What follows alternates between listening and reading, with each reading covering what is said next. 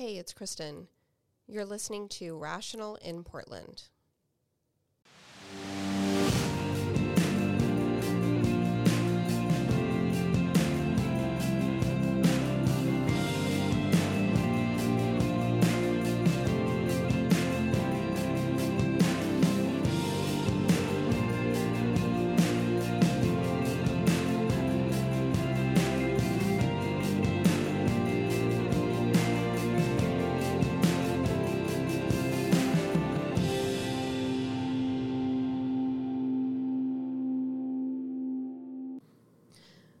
Welcome to Rational in Portland. Thanks everybody for tuning in. I'm really excited today because I have two people in the studio who I just admire so much that head up two of our most important cultural institutions in Portland. I want to welcome Scott Showalter, who is from the Oregon Symphonies, the CEO of the Oregon Symphony, and and I want to talk about both of y'all's backgrounds too, because these are really credentialed people, and people don't understand how lucky we are to have people heading up these institutions who don't they don't have to be here, but they choose to run these institutions. We also have Brian Ferriso from the the uh, Portland Art Museum in the studio, so they're here together to talk to us about these um, wonderful pillars of our city that I think we've absolutely got to preserve. Welcome, guys. Thanks for coming in.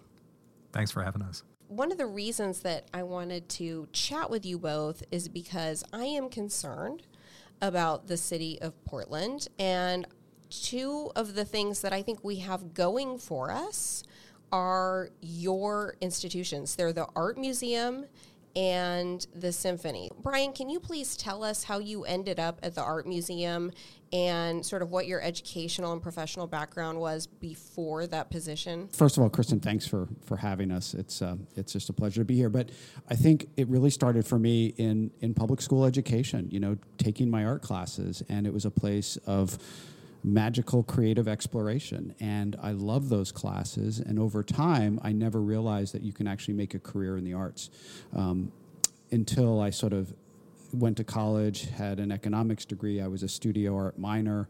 Um, Where'd at, you go to college? I went to Bowdoin College in Maine, small liberal arts college. And then, um, and then I became an art teacher, a high school art teacher that uh, was outside of New York City.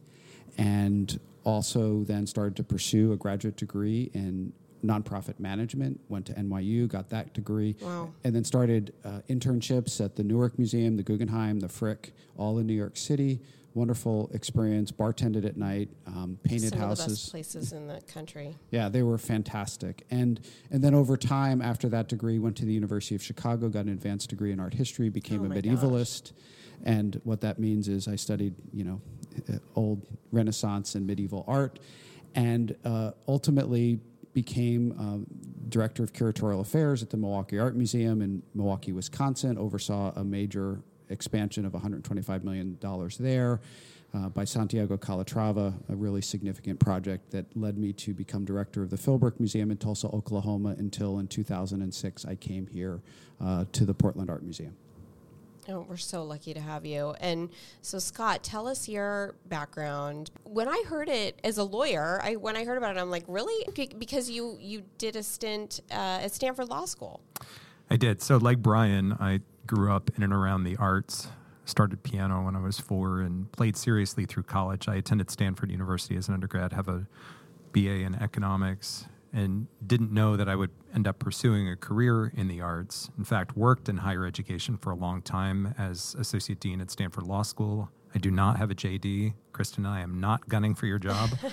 and then the University of Chicago after that. Uh, along the way, I earned an MBA at UCLA, and I was the vice president of the Los Angeles Philharmonic before Thomas Lauderdale of Pink Martini fame uh, who's on the board of the Oregon Symphony, sort of got his claws into me and brought me up to Portland. That was now nine years ago. We are just so lucky to have you both. I think a lot of institutions like this throughout the country don't have people with these kinds of of educational backgrounds and experience running their institutions. So, what can we do if if anybody out there is listening? Maybe they're maybe they're just an individual, or maybe they're a business owner what can we do to support you all? Because one thing I learned from Scott Showalter when I first became really interested in the Oregon Symphony is that and I don't know why this was groundbreaking news to me, is that the symphony is not guaranteed. And in fact, according to Scott, and I haven't done research on this, but I'm sure it's true, and I'll go ahead and link to this in the show notes. There are other cities of our size that have lost their symphonies Honolulu, San Antonio, San Jose. Isn't that right? Syracuse as well. Yeah, I would dare say the Oregon Symphony, and Brian uses this term as well for the for the art museum, punches above its weight. And multi Grammy nominations. It was the toast of the New Yorker. Alex Ross writing it's one of the most important classical performances of the decade um, in the in the 2010s. Our performance at Carnegie Hall, and it's really about keeping an institution in Portland not just alive but thriving. And there's no guarantee, as you point out, Kristen, that we are going to be around years from now. We are the oldest orchestra in the Western United States. We celebrated our 125th birthday last year. I want to make sure that we're around for 125 years more, but we have existential threats to our business, which is a whole heck of a lot more complicated than anyone who doesn't live and breathe it all the time would have any reason to know, but it's not guaranteed. And while we, Brian and I, are thrilled to be talking with you today, that, that this is not a, a stump speech for, for donations, uh, really to have people understand uh, some of the challenges that we're facing and some opportunities ahead. Brian, what what about you all? My understanding is the art museum may not in Portland. It may not be quote unquote world class, but we were talking off air and you said it it could be. You said you're close to that. Yeah, and there are moments that we are and then there are moments that we're not. I think it's um, you know, I think some of our exhibitions are world class. I think the staff is world class. I think we could be a lot better in our educational programs and it's only due to lack of investment, not due to the people here. And what I mean by education programs is you know, school programs, associations, and, and you know, partnerships with Portland Public Schools or the universities or, uh, in particular, Portland State, you know, we can do a much better job. One of the other things I think we really need to do better is create greater free access. I'm working with trying to fund uh, teachers free all the time.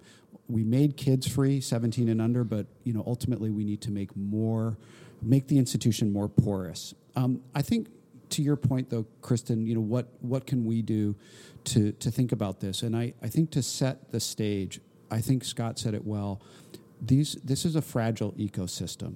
And given where we've been in the last 3 to 5 years especially with our city among other things and the region it's very delicate right now. Hmm. and it's um, and and sort of we need to understand these are essential resources for all not an attraction for a few. And I say that a lot because, again, we're impacting hundreds of thousands of people a year with inspiration and hope and not just entertainment. This is about thinking about our humanity, thinking about empathy. At the end of the day, this is for me about empathy. I think whether it's Scott's, uh, the symphony's art form, or the visual arts and the performing arts, it's about understanding other cultures, time, and place.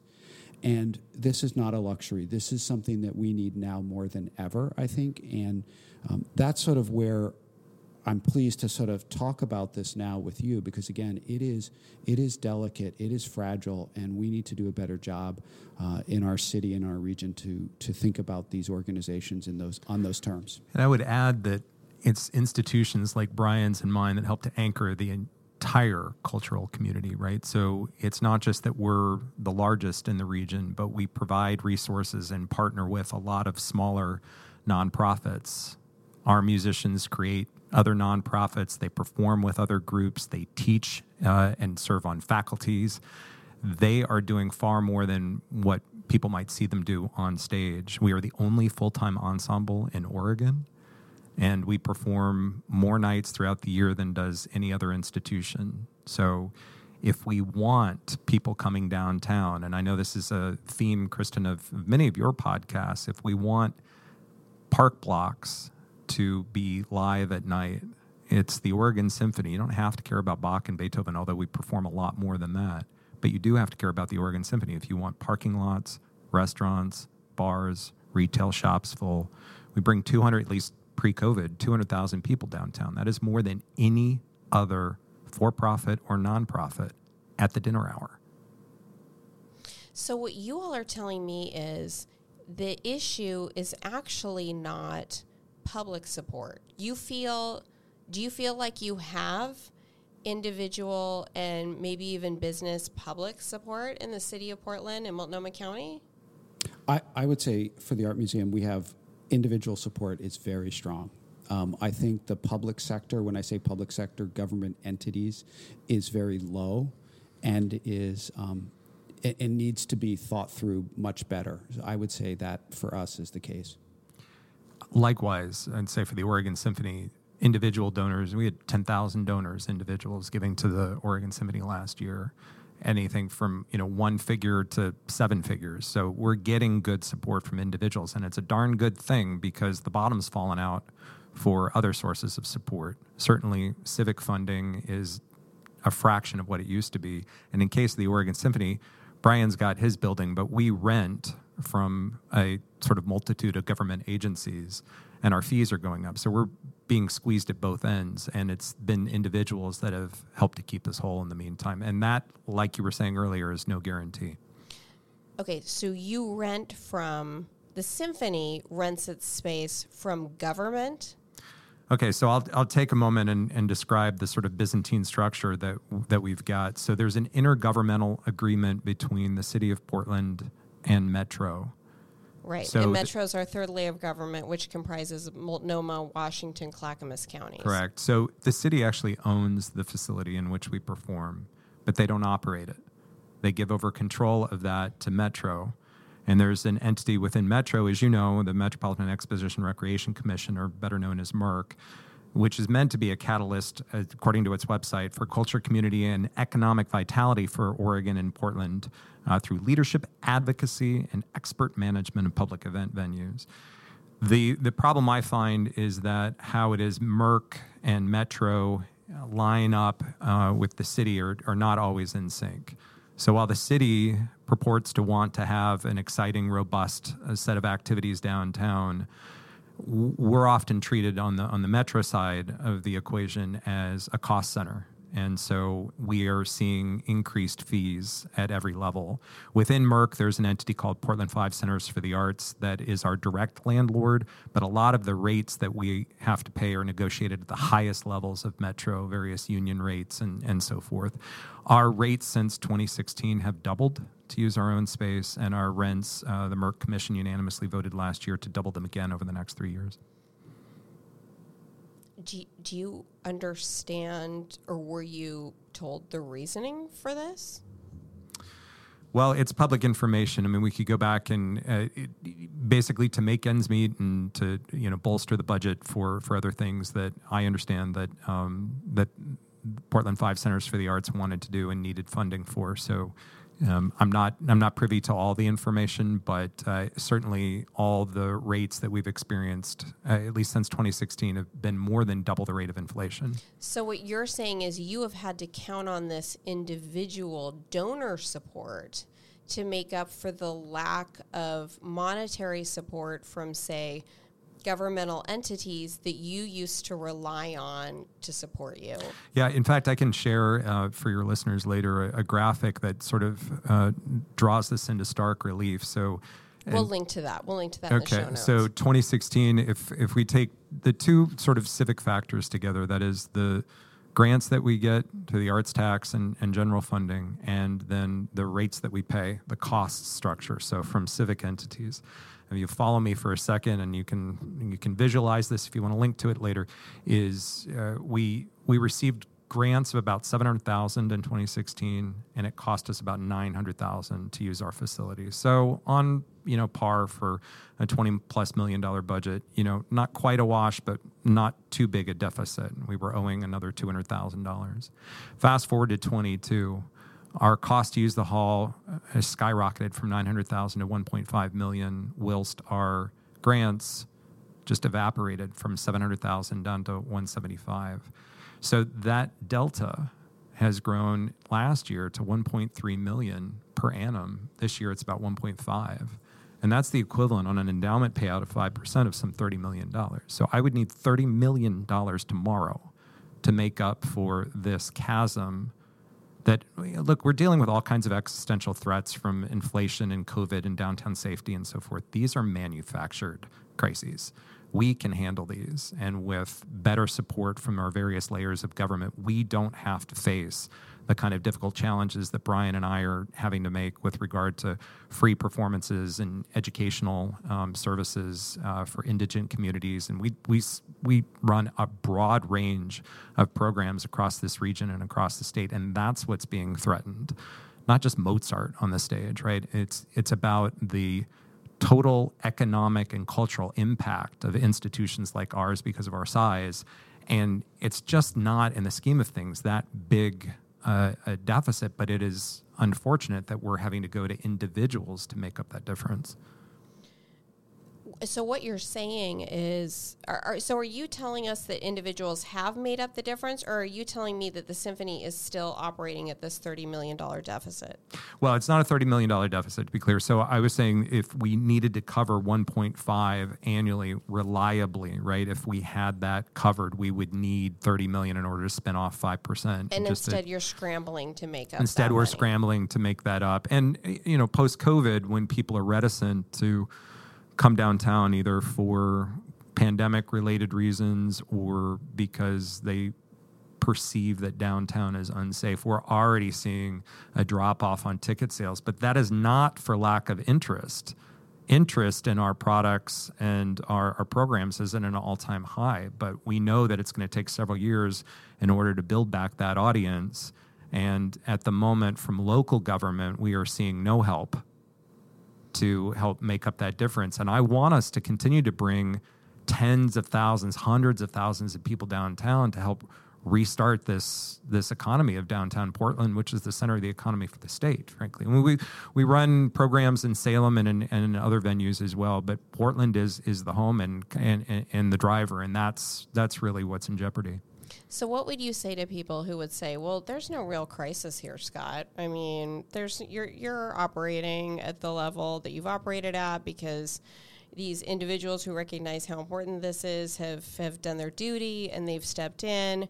What is what's going on here? And that absolutely has been the case pre-pandemic, but coming out of the pandemic, it is only because of state monies uh, through the CARES Act that have kept us alive. And I think I can say that for most uh, institutions. So the the operational deficit, which we have solved for every year, balancing the budgets as long as I've been here until until COVID hit. Now the that delta that that difference that we have to make up is so much greater that there is no guarantee that we're going to be around in the future.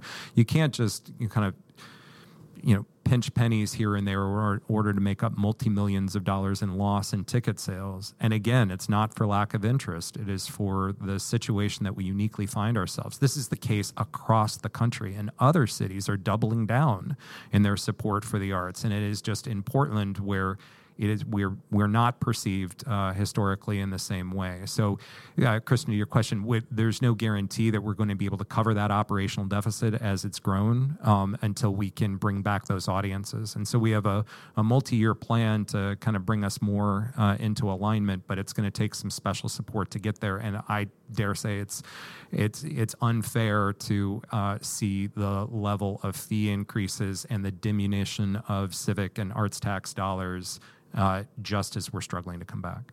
Brian, is the art museum suffering from this same kind of phenomenon that Scott just described, where the the issue is not individuals, the issue is really a lack of support from these in governmental institutions that you've always relied on to fund you. Yes, I, I think there is a similar story, although the numbers are a little different. I think just stepping back a little bit, you know, it's it's about the partnership between the public and private partnership for these organizations to thrive. And what we're seeing is the the, the private sector, the individuals are stepping way above um, or giving way above what they you know if you benchmark nationally of what individuals give and, and oregonians are incredible you know they will That's support amazing. you know they will support um, as much as they can the the missing part of this puzzle or the pie that we talk about, the funding pie, is certainly um, the government entities. And when you benchmark us or look at best practices or look across the country of other cities or other regions, the, the city's at the table. They are at the table in the conversation and partnership because ultimately we know that the arts in the United States, going back even to the founding of the NEA in 1965 under President Johnson, was about that public private partnership. How do we inspire private philanthropy? And it's due to the fact that the government entities is at the table. They don't have to fund it all but they're at the table. And we also understand in the United States, and which has been allowed us to thrive in many parts of the country, is our tax code, right? The 501c3 idea, which is this, this idea that if you give to our nonprofits, you get a tax write off. And that's a powerful tool that is the envy of many countries. Uh, and so, what we're experiencing here in Oregon is not having the level of public participation at the table just to help us make up these. Um, these differences, and, and I think Scott said it well. We're we're at a moment too of you know the city is facing incredible headwinds and crisis, and this is the time to invest in arts and culture for not only you know raising our understanding and sense of hope and beauty and aesthetics and inspiration, but also the economic side of the equation, which Scott so beautifully talked about, because we do need we do need foot traffic downtown. Our you know our small shop owners or our restaurants. I mean, they're incredible here in Oregon, and it's part of the ecosystem, right? And especially in Portland.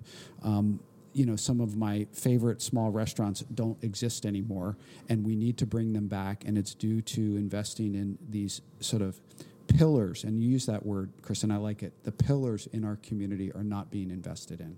You know, you mentioned Brian uh, restaurants. I remember during COVID, Dave Machado, Nel Centro, and other restaurants in his press release said, I'm shutting down because the performing arts are not happening.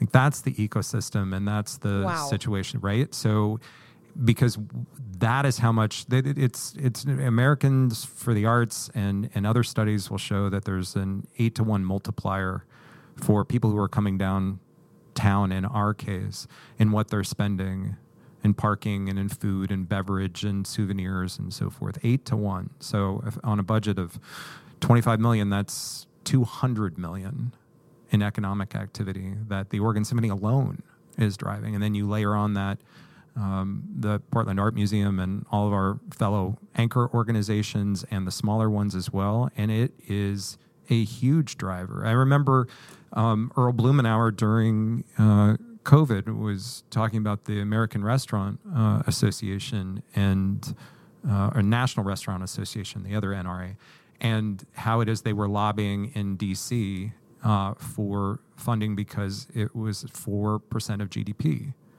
Well, the arts are four and a half percent of GDP, but there's no one trade association that's representing all of us, right? But that is that's that's that's really what we're talking about. It is more than arts and culture and coming to uh, you know a single day or exhibition at a museum or a single performance or an evening at the symphony it is it, it's much greater than that. And th- this is what portland stands to lose if we don't get um, we don't get alignment with uh, elected officials and with our vision for the city going forward.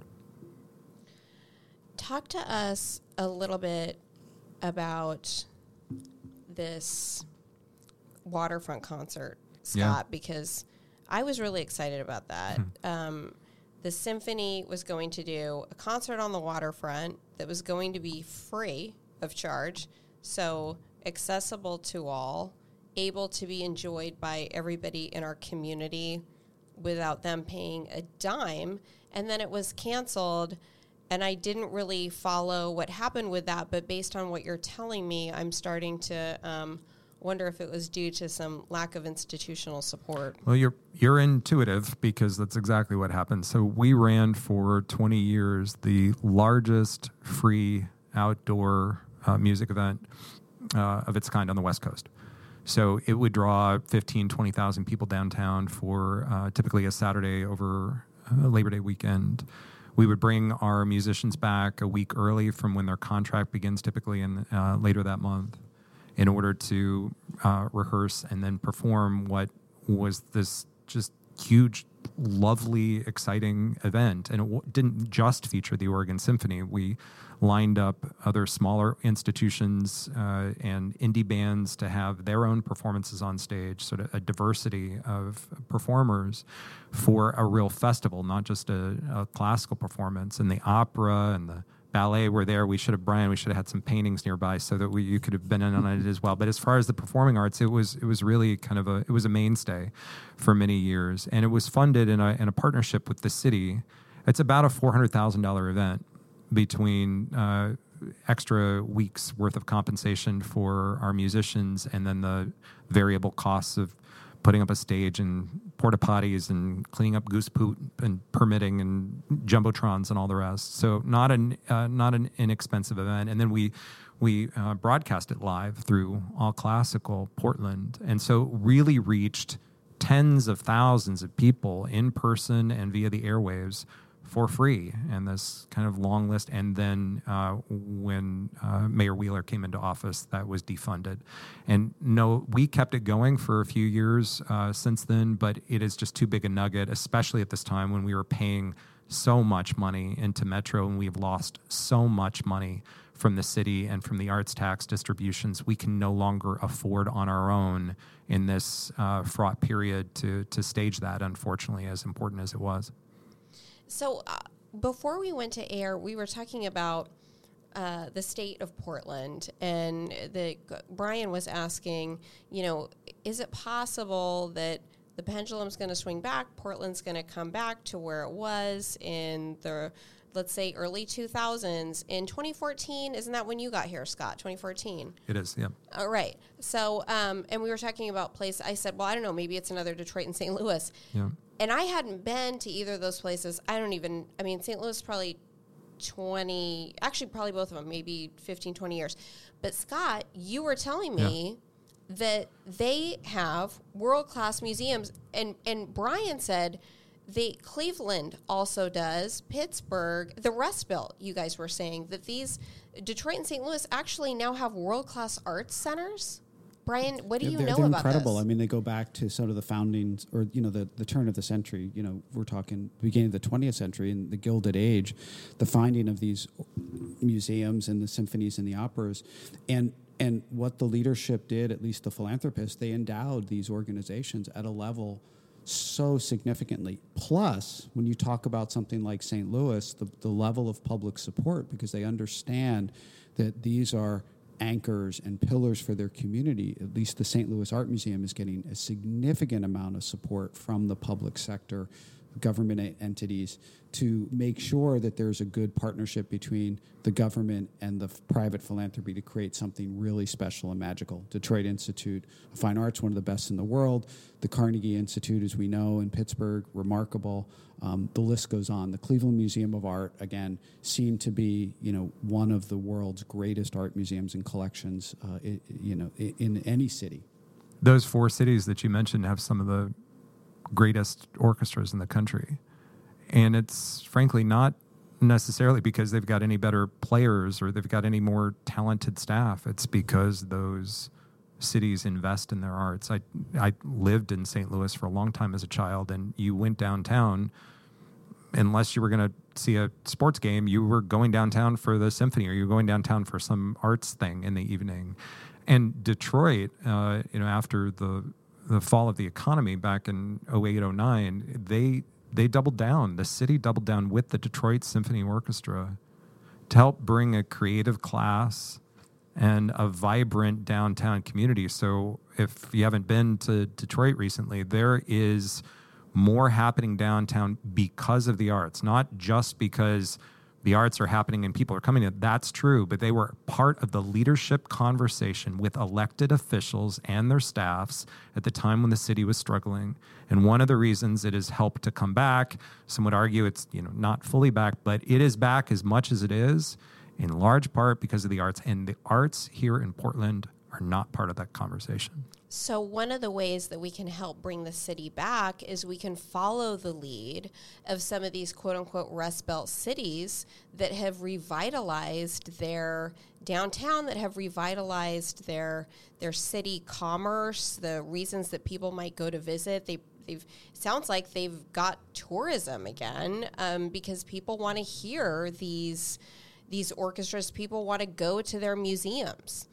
Um, and when I think Pittsburgh, I don't normally think about museums, but I'm going to think that now. And in fact, I'd frankly like to take a trip to some of these places mm. um, and, and find out what's going on around there because it sounds like they have a fair amount to offer. And it sounds like these are good models for us in the city of Portland. Absolutely. Uh, yeah. Why totally. can't we do it? Well, I, I'm hopeful. You know, again, we are talking about hope, and, and, and I, I am hopeful. Um, I feel fortunate recently, and, and, Scott has been with me a few times. Our city commissioners are having a conversation with us. Um, and so we are laying the groundwork. I know they've got a lot on their plate, and I understand that. This is not an either or. This is about, you know, creating a community that is. Um, that is vibrant and, and active and um, caring and empathetic, and at the same time, one that gives us that sense of hope. And and I'm hopeful. Um, I I wish the timeline was sp- sped up. I mean, I want it to happen sooner, but we shall see. I think it's a real challenge for all of us in leadership to say, okay, where are we going to go now? Where are we headed? What's the roadmap? And how are we going to define that? And who is going to help shape the future of our city? There are a couple lines I want to read, uh, Kristen, Please. from a, uh, a, study that was commissioned by the Murdock Trust. Um, Portland's marquee institutions are modestly funded compared to similar cities. This is after a lengthy uh, research study that they had done. And there is concern that local civic leaders in Portland do not recognize the value of the arts and culture sector, how it could be used to stimulate the economy, enhance quality of life, and advance cultural equity. Portland's civic leadership is not championing the arts. I'll give you that link as well. I mean, in a lot of ways, that that says it all. But like Brian says, it doesn't have to be to the exclusion of anything else. This this can be a partnership in regard to all of our treasured institutions and the things that we care about.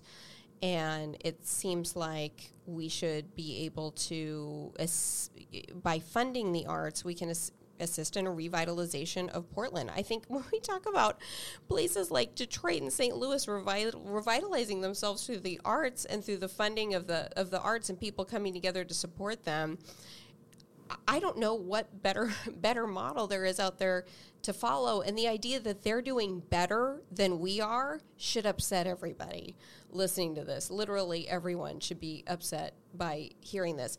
Now, what would you all see? I, I find the art museum and the symphony very accessible. The people I know find it very accessible. My children find it accessible because they're into, um, you know, the popular stuff. They're into things like the Frida Kahlo and Diego Rivera exhibit that was so beautiful that you all uh, did at the art museum, Brian. It was so well done. Thank you. It, the stuff that you all had.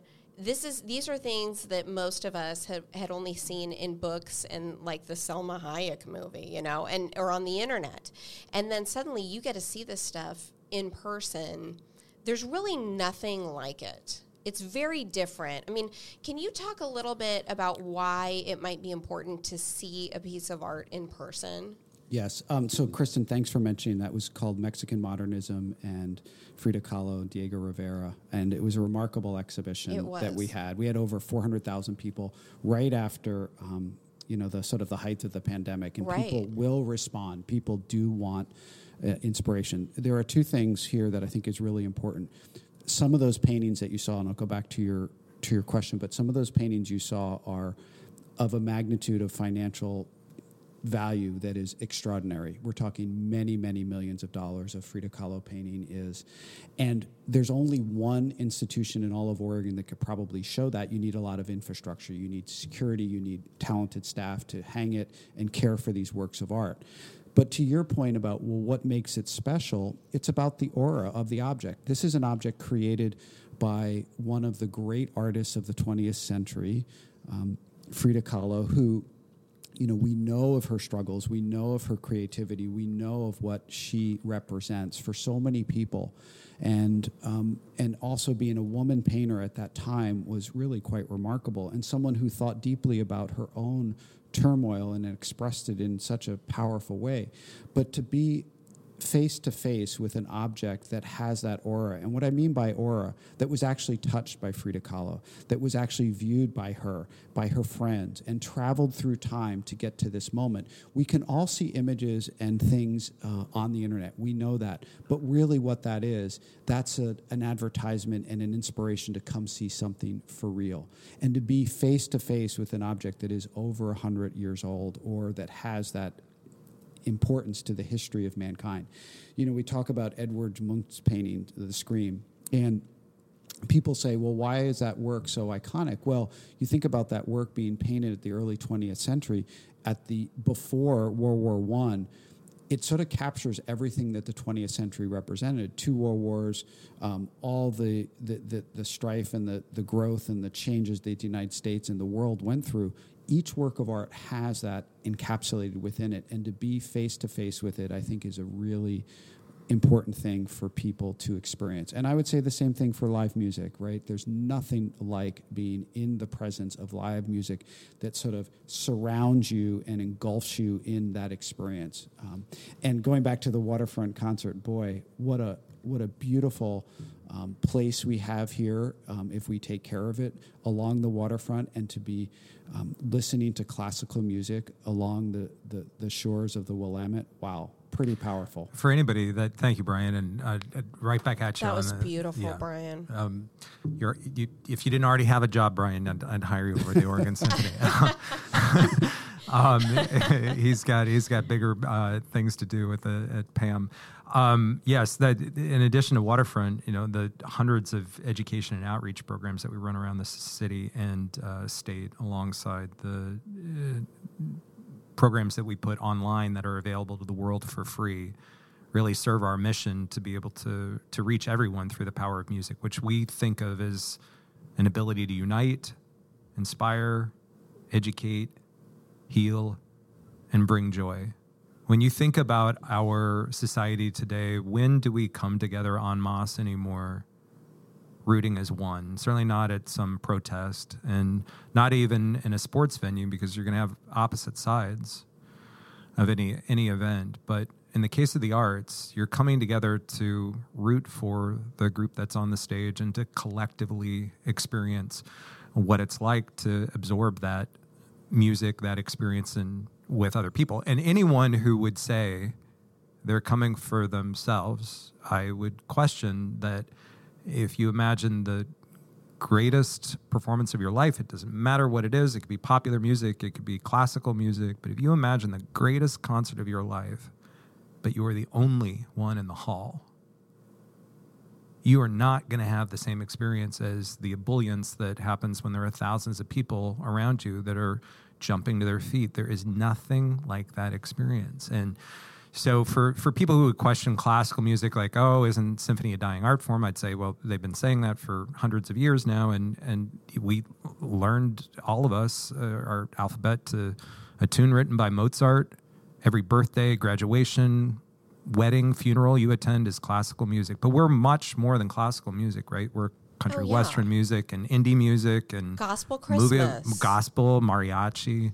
We've done programs on stage that address homelessness, racial injustice, environmental sustainability, immigration issues. I mean, it's such a wide breadth of repertoire and service to this community that we've we've got to not just survive but continue to to do all this good work for as I say the next 125 years. Well, and you all had my what my kids loved and what I loved is you all had Leslie Odom Jr. Mm yeah. a number of times. And we were just taken by him in Hamilton. And the idea that Portland, Oregon could get this man to come sing for us with the Oregon Symphony kind of blew us away multiple times. Yeah. Is he going to come back ever? Yeah, yeah, we yeah we will definitely have him back. We've had him a few times, and we'll have him back again. He's been a, he's been a great guest. And to your point, like we we bring things that excite various stars, excite all kinds of audiences. Uh, earlier this season, we had Amine. and uh, that's probably most of your listeners won't have heard of this uh, uh, hip hop artist uh, who's just phenomenal, uh, Portland born, but. Is, we'll link to that yeah. because I think people are going to want to hear it now. Yeah, and and but now world renowned. And if you're in the TikTok generation, you you know who this guy is. But we gave him his first performance with any orchestra ever. And we have that reputation uh, and history with a lot of bands. So, yes, we try to, to strike out and be creative and get people to question uh, how they consider classical music. You, you know, we're not your grandpa symphony. Well, you also do movies, which is another one of that's one of our favorite things to do as a family. And um, so here's how it works, you all. You watch the movie, they screen it. So it's way better than the theater because the projector, the projection of this movie is enormous. It's bigger than any theater screen, certainly in Portland, Oregon. And it's behind the orchestra that's behind the symphony and then the symphony plays the soundtrack to the movie live as you're sitting there and it's so moving and beautiful and fun. I mean, the stuff like the Goonies, that's really fun, and stuff like Hocus Pocus, amazing. We came in costume as the witches, as me and my two girls, as the three witches, and um, we came for "It's a Wonderful Life," and I sobbed through that whole thing because there's that movie is really special to me. It was my deceased mother's favorite movie, but also, and it's just so darn sad. But also, when you're as as Brian and Scott have said, when you are experiencing this live, especially with a group of other people who are so similarly moved and you're hearing the live music accompany something that is already very visually moving there's i can't explain it. There's nothing like it. You have to go. Brian what is coming up at the art museum that we should keep an eye on or that we should look out for? Oh thanks for asking. You know one of the the, the parts of our mission is to be of the city not just in it and i think it's so important. So we have opening up this week guillermo del toro's pinocchio which was made here um, Amazing. Incredible. It was about three years ago. I went to these um, warehouses where there were hundreds of artisans making this stop motion film. And we're going to pull back the curtain literally on that process and celebrate the artists and artisans. And that opens up later this week. So we're really excited about that. But then our mission is also to bring the world to Oregon. Uh, in the fall, we have an exhibition of Africa fashion.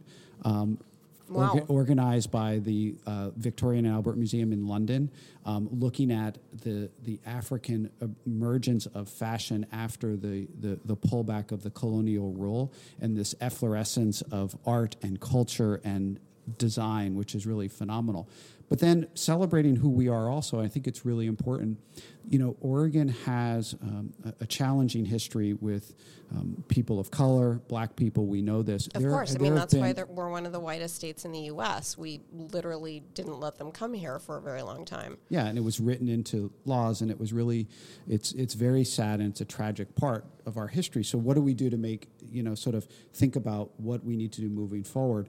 Um, we're also organizing a major exhibition on Black Artists of Oregon, which is opening up later mm. this year, mm.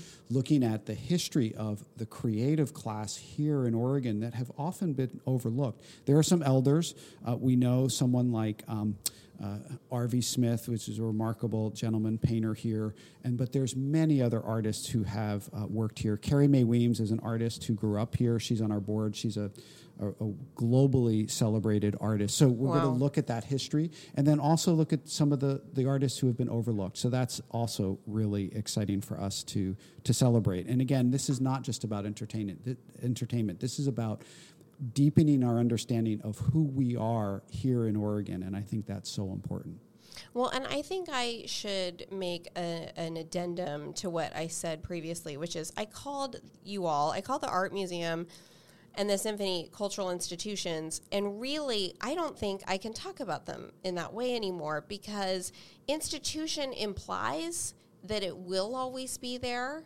And we now know they won't. I mean, we now know you all are only here because of the gener- generosity of for instance, all of your patrons, all of the individuals, all the Oregonians that are paying to come, this isn't some kind of thing that is funded into perpetuity, there is no guarantee. I mean, Scott said there's no guaranteed money for the symphony. Brian, is that true about the art museum as well? I mean, do you have some kind of guaranteed pot of money into infinity? No, no. And we're under endowed, which is a term that a lot of professionals use, and the idea that we have a, a corpus of money that kicks off 5% a year or generates 5% a year, and then it helps us with our infrastructure. I think what's really important about this conversation, too, is both the symphony, the, the museum, I've put the opera, the ballet, all the performing arts organizations.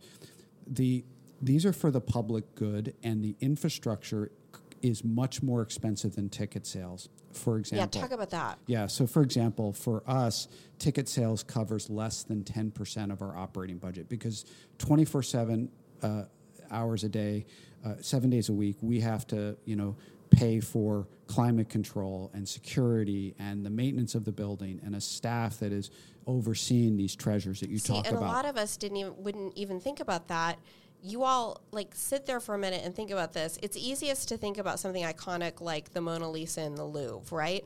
Obviously, that is going to deteriorate over time with if you're not paying attention to things like the climate control, that's what Brian's talking about. These collections that we have at the Portland Art Museum, like say, is it is it that Asian collection that you all have is is is just world class? It's absolutely world class. You know, our collections, our Native American collection, the also Native American one too is amazing. Oregonians, you know, decided to come together through a subscription program to acquire major works of Northwest uh, Native American indigenous art. It's it's the envy of the world. I actually had once The envy of the world. Isn't that amazing? And it's right here. It is. It's remarkable. I actually had the director of the Met Metropolitan in New York come and said, "How do we borrow this?"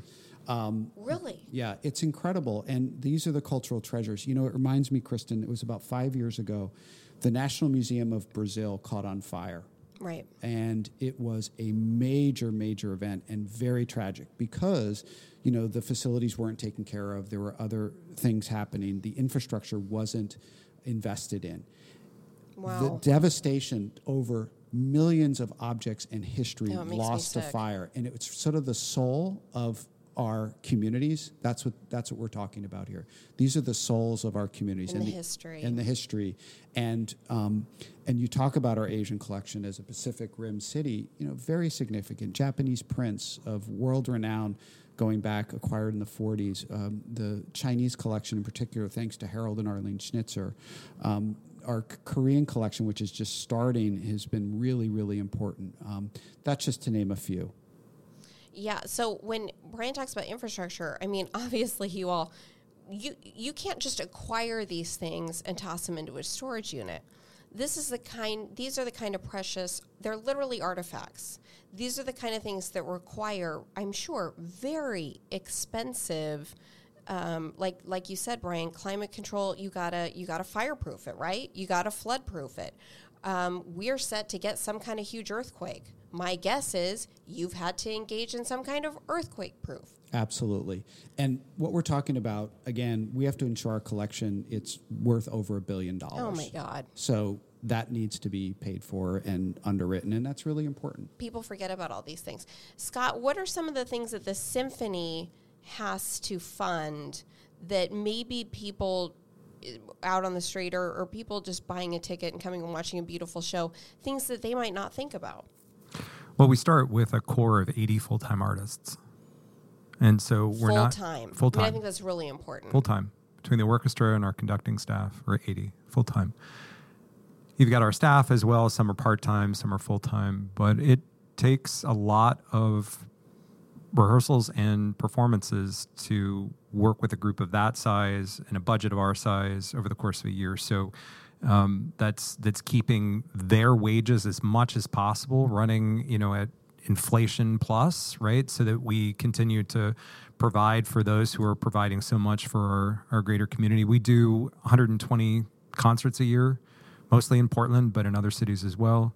We run hundreds of education and community engagement programs and schools, libraries, neighborhoods, correctional facilities, sports venues, retirement homes, homeless shelters. I mean, you name it. We are we are omnipresent around this this region, and you think, well, okay, 80, but isn't some of that scalable? And it's not because if I don't have a tuba part on one weekend, I don't not pay the tuba player his salary for the week, right? Right. So if Portland Center Stage and they've we've all got our own sort of respective challenges, but I think sometimes of theater companies they can scale better, right? So they can go to a, a one woman show a one woman performance for the symphony is called a recital. That's not a symphony, right? So it is the it's the breadth mm-hmm. of activity that we have on the stage. But you know, so in addition to all of those programs on stage and off, uh, you know, we do we have all kinds of licensing and commissions and recordings and broadcasts and marketing and development. I mean, there's it is a it is a big enterprise. I once had somebody say to me, "Oh, as the president of the Oregon Symphony, does that mean you pick the pieces?" I thought, well, it's, it's, a little more complicated than that, um, especially in this day and age with the funding as it is. I mean, at the we so Brian talks about the the ticket revenue in the case of the Oregon Symphony, it's fully half of our wow. 23 24 million dollar budget. So call that 10 plus million dollars a year, and then I've got to raise a million dollars a month all year long in order to kind of sustain a budget of that size. That's just an incredible amount of and pressure. that that's in the that's in the best of times, Kristen. Right. So now we've you know with the bottom kind of dropping out of uh, tickets uh, for the reasons we've been talking about, and then the the fee structures and all of that increasing, uh, there's even more pressure on on on raising the money. So, okay, you talked about how people wonder things like, oh, you're the CEO of the symphony, you get to pick the mm-hmm. songs. Mm-hmm talk to us and and Brian I, I'd like to hear from you next so I'd like to hear from both of you what your roles entail because I think a lot of us don't. We see your name in the press, but we don't really know. We know that you're the face of these organizations, but we don't really know what kind, what kinds of balls you're juggling behind the scenes. So, Scott, you talked about fundraising. What else does your job entail that we might not know about? Uh, increasingly, it's involved more government lobbying on the state level, on the local level, and you on the it. national level. Well, yeah, it's not like I can afford a director of government relations, so I end up doing a lot of it. We have uh, you know a consultant who helps us with some of that, but I end up being on the front lines for a lot of the conversations. Yes. And you, when you say consultant, that person's farmed out, so that's an hourly probably or some kind of fixed right. fee deal where they're not just like on staff. That's correct. So you're effectively you are the lobbyist. We're, we're driving that, and Brian and I uh, participate in a in a group that helps to lobby on behalf of the entire sector. I mean, look, although we're two of the largest in the state, um, alongside Oregon Shakespeare Festival, we care about the entire ecosystem. We care about all of the si- relatively, you know, large and small sized institutions, and so we've banded together to help lobby for relief funding from CARES Act and and otherwise uh, at the, in in so that's Salem. the federal level. Is that the, the those are the federal too? dollars that have passed down to the state, and then how the state legislature allocates them. We're currently working on House Bill twenty four fifty nine,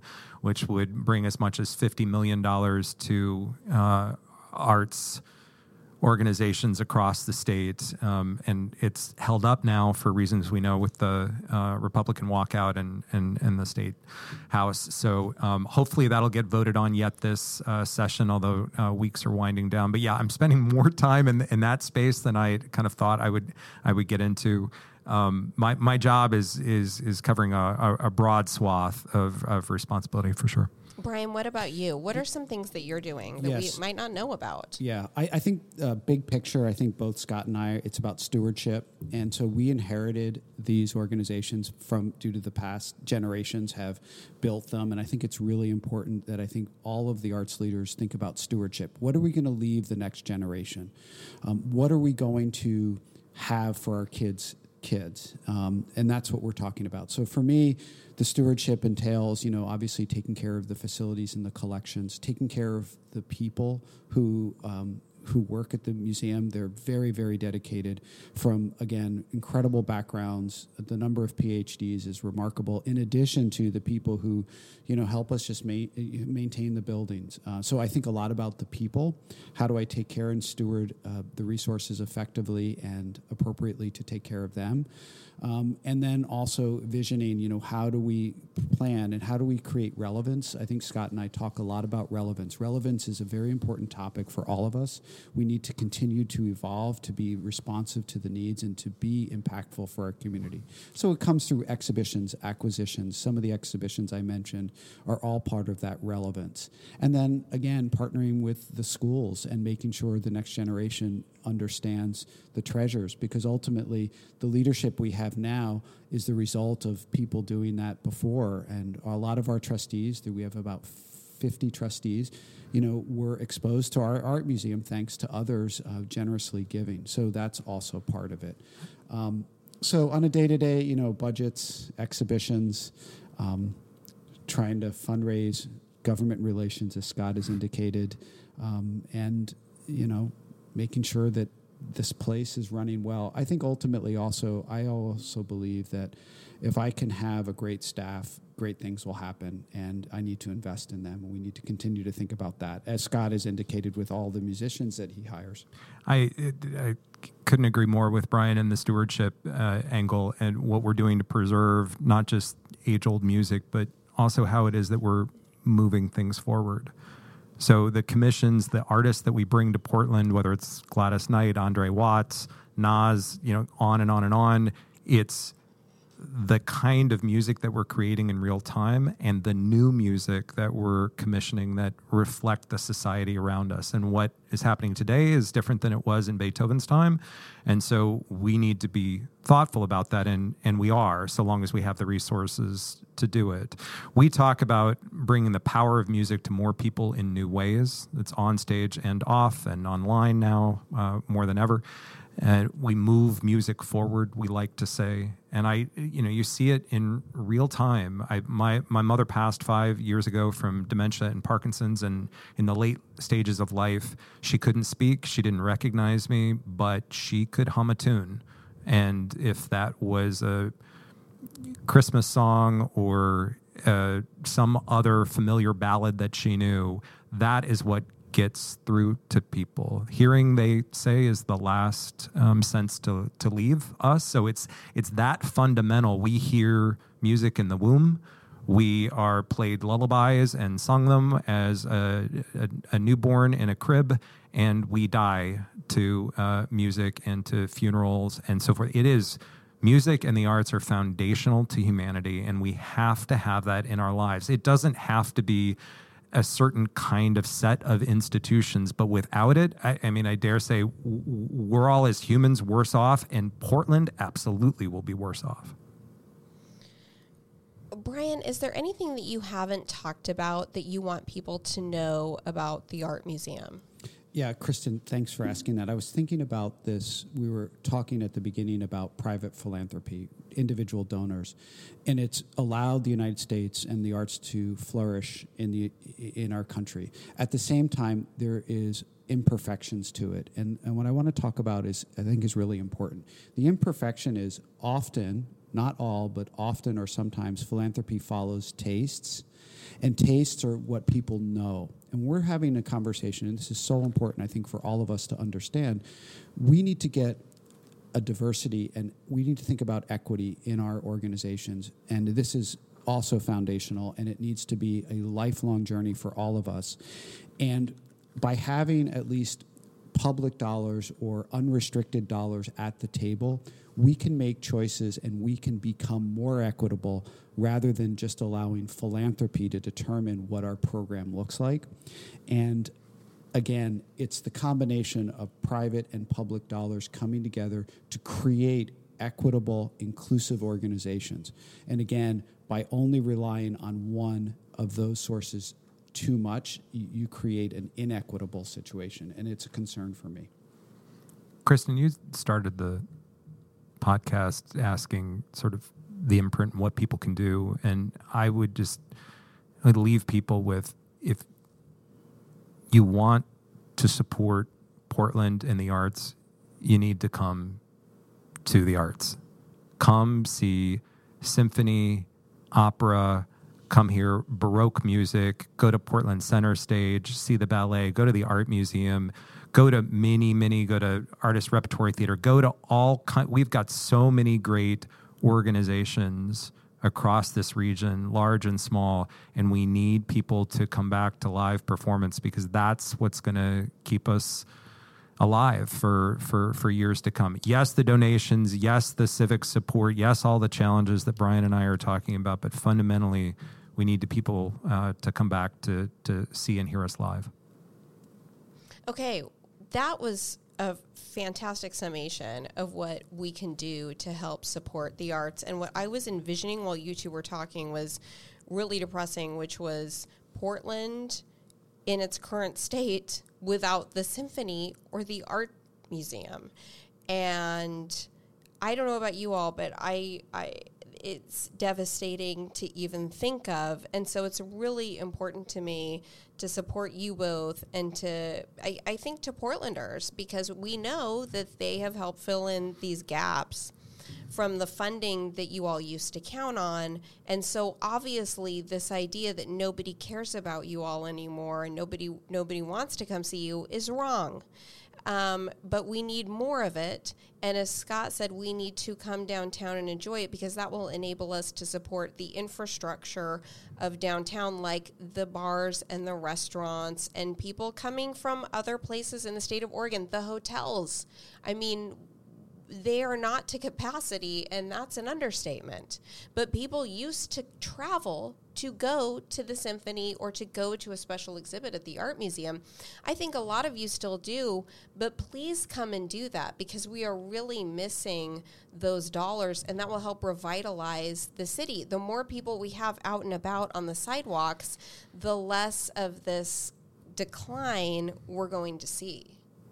Absolutely, I'd say it's it's an act of civic participation and it's entertaining to boot. It's fun. It's a good way to be involved is to come enjoy a, a concert or an exhibition or just take a walk around uh, downtown and, and experience the arts and culture that is already here. Anything else that we should leave people with before we sign off here, Brian and Scott? I'll, I'll just say thanks, Kristen. What a what a thoughtful conversation. I really appreciate being asked. I'm always open to future conversations. So as your listeners want to talk more, uh, we are around. We care. We we want to be part of the conversation and the revitalization of of Portland. So thank you again for the opportunity to to share with you today. Well, that's a good point, Scott. So if people want to get in touch with you all, how do they do that? So for the art museum, it's the website's the best, um, and it's you know phone numbers and emails and all the information's there. I think can they get in touch with you directly, Brian? like, can. what if somebody just wants to talk to Brian Ferriso? Yeah, and I think my email is on the website, but I'll give it right now. It's brian brian.ferriso, F E R R I S O, at pam.org. Always, Wonderful. Always re- willing to take emails. Thank you. And you were going to say something. Uh, I forget I what I was going to say. You. i forget what I was going to say, and it wasn't rude. No. Uh, well, if it comes back, yeah, let us know. And Scott, how do people get in touch with you? So you can find out all that the symphony is doing this season, yet and next. orsymphony.org, and I am at s s h o w a l t e r. So it's my first initial and last name at orsymphony.org. Well, thank you both. It is such an honor to be in the same room as you two. And I feel so absolutely um, bowled over that you are willing to come in in person and talk about what's going on with your organizations. I really appreciate it because I think it's so critically important. And if anybody has any questions, please feel free to reach out to any of us and we will um, talk to you about what you all can do and how you can help.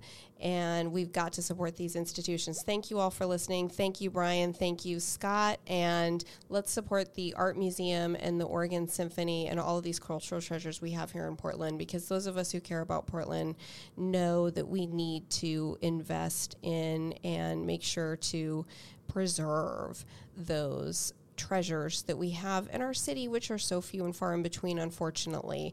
But I think at some point they will, they will come back and there will be more. But right now we have these two, and we've got to keep them. So thanks again, you guys. I appreciate it. Thank you.